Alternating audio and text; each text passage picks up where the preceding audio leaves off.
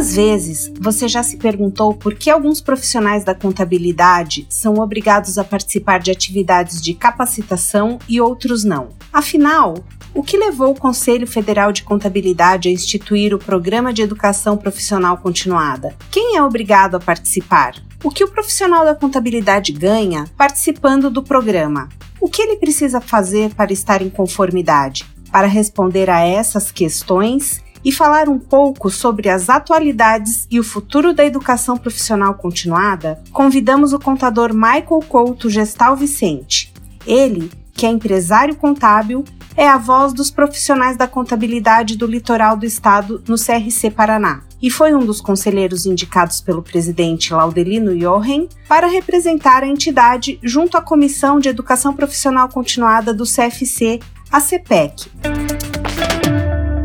Michael, seja muito bem-vindo ao podcast CRC Paraná. Obrigado, Adriana. É um prazer e uma honra estar aqui hoje, falando sobre a educação profissional continuada para os colegas de todo o Paraná. Então, Michael, primeiramente, eu gostaria que você traçasse para nós um breve histórico do Programa de Educação Profissional Continuada. Quando que ele foi criado, qual a importância dele para a profissão contábil e para a sociedade? Adriana, a educação profissional continuada, ela é a atividade que visa manter e atualizar e expandir os conhecimentos e competências técnicas dos profissionais, as habilidades multidisciplinares e as elevações do comportamento social, moral e ético do profissional da contabilidade, como característica indispensáveis à qualidade dos serviços prestados e o pleno atendimento das normas que regem o exercício da profissão contábil. A primeira versão do programa remonta a janeiro de 2003, quando entrou em vigor a Resolução 945 de 2002, instituída em função da complexidade do conjunto de normas e regras que norteiam a nossa profissão é, e da enorme responsabilidade que recai sobre certas categorias de profissionais contábeis, como auditores independentes. Como eles têm a atribuição de verificar e ratificar a prestação de contas de instituições como empresas com ações negociadas em bolsa de valores, por exemplo, precisamos estar sempre atualizados para que esses números transmitam credibilidade é, sobre o desempenho da empresa aos acionistas e ao mercado. Mas, Michael, essa norma foi uma iniciativa exclusiva do CFC ou ela veio de uma demanda do mercado? Adriana, essa norma ela foi instituída a partir de uma cooperação tá, entre o CFC, a Comissão de Valores Mobiliários e o Instituto dos Auditores Independentes do Brasil, o IBRACON. De lá para cá, com os benefícios que o programa agregou para os profissionais e instituições abrangidas, a obrigatoriedade foi sendo estendida para diversas outras categorias de profissionais, a tal ponto que em 2010 foi promulgada a Lei 12249, consolidando o Programa de Educação Profissional Continuada, que a gente conhece como PEPC, regulamentada pelo CFC por meio da Norma Brasileira de Contabilidade NBC-PG 12.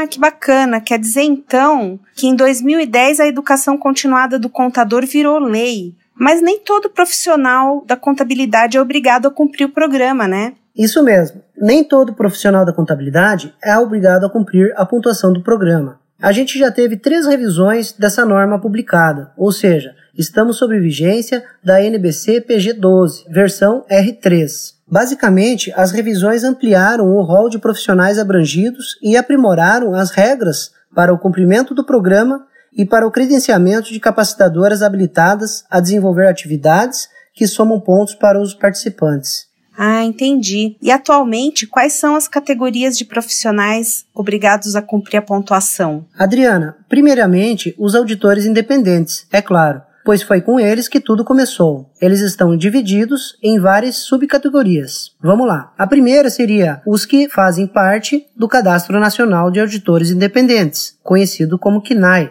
Na segunda, os que exercem atividades de auditoria independente nas instituições financeiras e nas demais entidades autorizadas a funcionar pelo Banco Central. Logo, nós temos aqui os contadores que exercem atividades de auditoria independente nas sociedades seguradoras, resseguradoras, de capitalização e nas entidades abertas de previdência complementar, reguladas pela Superintendência de Seguros Privados, a SUSEP. Por último, qualquer profissional que atue como sócio, responsável técnico ou cargo de direção ou gerência técnica de firmas de auditoria e da organização contábil, que não tenha sido mencionado nos itens anteriores. Depois, Adriana, vem a categoria de responsável técnico. Para esse, nós temos aqui três itens. Primeiro, os responsáveis técnicos pelas demonstrações contábeis ou que exerçam funções de gerência ou chefia no processo da elaboração das demonstrações contábeis das empresas reguladas e supervisionadas pela CVM, pelo Banco Central, pela SUSEP e também as que atuam na sociedade considerada grande porte, nos termos da Lei 11.638, bem como nas entidades sem fins lucrativos que se enquadrem nos limites monetários estabelecidos nesta mesma lei. Os responsáveis técnicos pelas demonstrações contábeis das sociedades e das entidades de direito privado, como os sem fins lucrativos, que tiverem no exercício social anterior receita total igual ou superior a 78 milhões e que não tenham se enquadrado nas situações anteriores, conhecidas como PRO-RT. E os responsáveis técnicos pelas demonstrações contábeis ou que exerçam função de gerência ou chefia no processo de elaboração das demonstrações contábeis das empresas reguladas e ou supervisionadas pela Superintendência Nacional de Previdência Complementar, a Previc. Por último, mas não menos importante, os profissionais que estejam inscritos no Cadastro Nacional de Peritos Contábeis, o CNPC do CFC. Ufa! É bem complexa essa classificação dos profissionais obrigados a cumprir a pontuação. Adriana, a complexidade tem a ver com o tamanho da responsabilidade e a importância do trabalho desses profissionais. A gente até deu uma resumida, mas na verdade, quem tiver interesse em se aprofundar no tema, a gente recomenda que procure o site do Conselho Federal de Contabilidade na aba Legislação e encontre ali a norma brasileira de contabilidade PG12R3. E como que esses profissionais devem proceder para cumprir e comprovar essa pontuação anual? Os profissionais devem cumprir no mínimo 40 pontos por ano, divididos em atividades de aquisição de conhecimento, docência, participações em comissões técnicas, grupos de estudos e publicações de artigos. Na norma, tem uma tabela que explica detalhadamente quantos pontos em cada tipo de atividade é necessário acumular. Para prestar conta ao longo do ano, eles devem ir emitindo seus certificados ou outros documentos que comprovem a obtenção da pontuação e lançar no relatório específico disponibilizado pelo CFC até o dia 31 de janeiro do ano subsequente, que é o prazo final estabelecido para que a prestação de conta anual do programa seja cumprida. É importante destacar que quem realiza atividades passíveis de pontuação fora do país também podem pontuar, e quem desempenha atividades previstas na NBCPG 12 R3 fora do país também é obrigado a pontuar e a reportar. Nossa, é bastante coisa mesmo.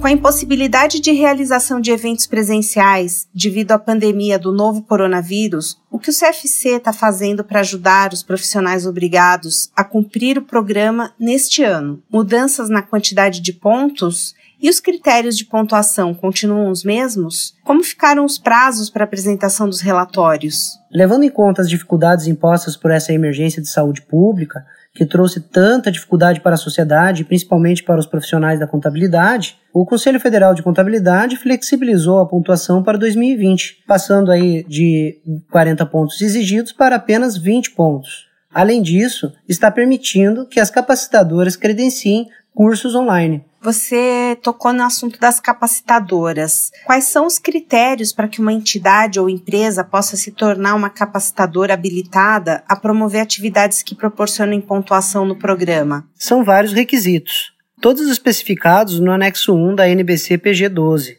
R3. Entre eles, destaco que as candidatas devem estar em situação regular junto ao CRC da sua jurisdição. Essa documentação está disponível no site do CFC, é cfc.org.br, na área legislação. Também vale ressaltar que o credenciamento da capacitadora é por período indeterminado, mas o credenciamento dos cursos e eventos vale até o fim do exercício seguinte ao ano credenciado. Se as características permanecem as mesmas no período seguinte, o credenciamento pode ser revalidado. E o que o profissional da contabilidade que participa do PEPC pode esperar para 2021? Serão incluídas novas categorias profissionais? Vai ter mudança de critérios? Adriana, por enquanto, não podemos antecipar muita coisa quanto a 2021 pois vivemos em um período de grande incerteza. O que posso assegurar é que o programa de educação profissional continuada tem evoluído muito e temos a convicção que ele promove a valorização do profissional contábil. Por esse motivo, temos a expectativa de que no futuro ele seja estendido a todos os profissionais da contabilidade, tanto da área pública quanto da área privada. Michael, muito obrigada por compartilhar seus conhecimentos sobre esse assunto conosco. Adriana, agradeço a oportunidade e espero ter contribuído. Desejo sucesso a todos os profissionais que ainda precisam cumprir a pontuação. Um grande abraço. A conversa tá ótima, Michael, mas estamos chegando ao fim de mais um episódio do podcast CRC Paraná. Esperamos que nossos ouvintes tenham apreciado a nossa conversa e que tenhamos conseguido agregar valor para vocês que nos acompanham com informações valiosas para o seu crescimento profissional. Para não perder os conteúdos que apresentamos para vocês aqui no podcast CRC Paraná com exclusividade quinzenalmente, sempre às segundas-feiras, é bem fácil. No seu celular, clique no seu aplicativo de música favorito, digite podcast CRCPR no campo de busca, clique em seguir e ative as notificações. Assim, você vai ser avisado sempre que um novo episódio for ao ar. Até a próxima, pessoal! Podcast CRC Paraná, ouça este conselho.